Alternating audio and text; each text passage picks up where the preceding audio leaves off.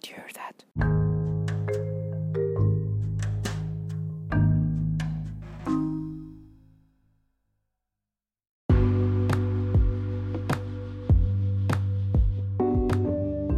Hello, everyone. Hope you're having a good day. This is Mohan speaking once more. Quarantine hasn't killed me yet, thanks to my cats and junk food for keeping me company. So, back to the topic.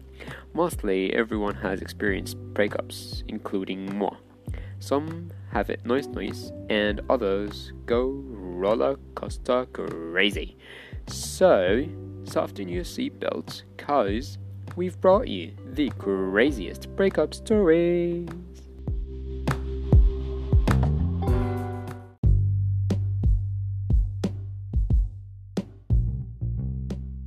If you haven't heard about Anchor, it's the easiest way to make a podcast.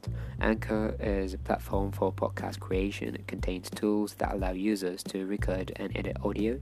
Download the Anchor app or go to anchor.fm.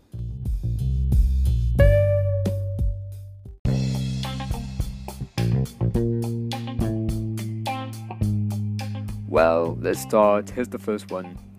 I broke up with my boyfriend because he was always putting me through tests to show my reality.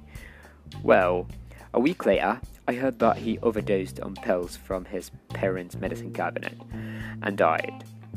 I felt horrible, like it was all my fault.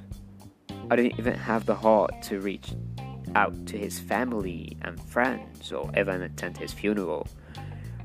But the day after his funeral, I got a text from his number, and it turns out he wasn't dead.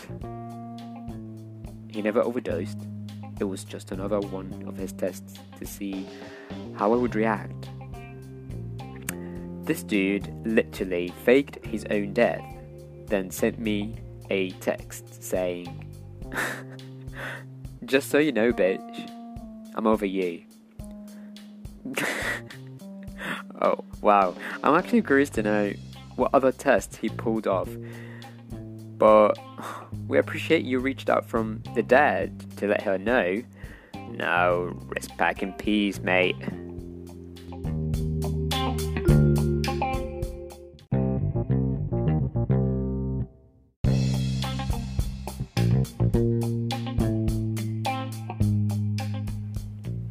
Ex girlfriend tried to hit me with her car, chased me down an alley in which a fence too high to jump was on one side and condos on the other. Proceeded to call me next day at work and tell me that I looked like a sexy cheetah running away from her car. Man, that's wild. I mean, I can't even imagine her trying to kill someone with her with a car and think, "Oh, look at this sexy cheetah."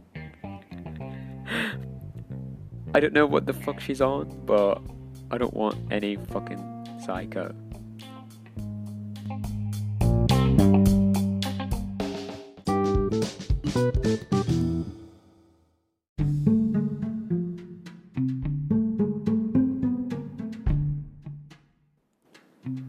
Had to break up with this girl in college because all we did was fight and it was horrible. But I've never dumped someone before, so after I told her that we needed to break up, I just sat there and didn't know what to do.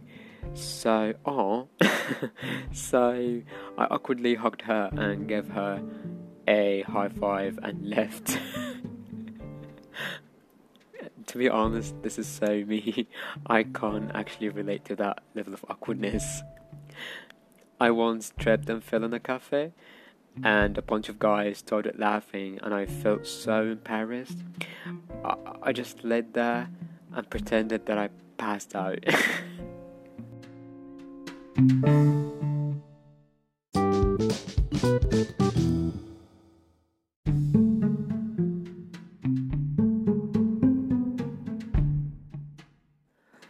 I broke up with this guy because he was too clingy and dramatic, and he started crying hysterically.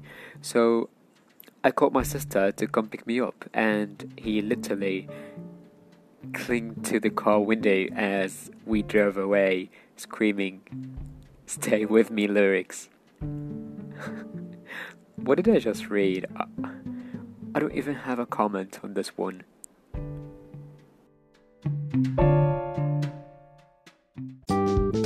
So,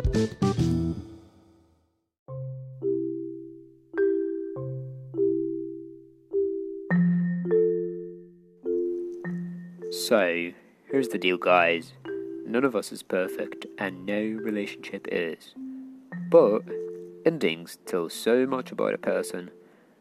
So, don't force yourself on someone, or invade their space, or even heard them in any shape, form, or way.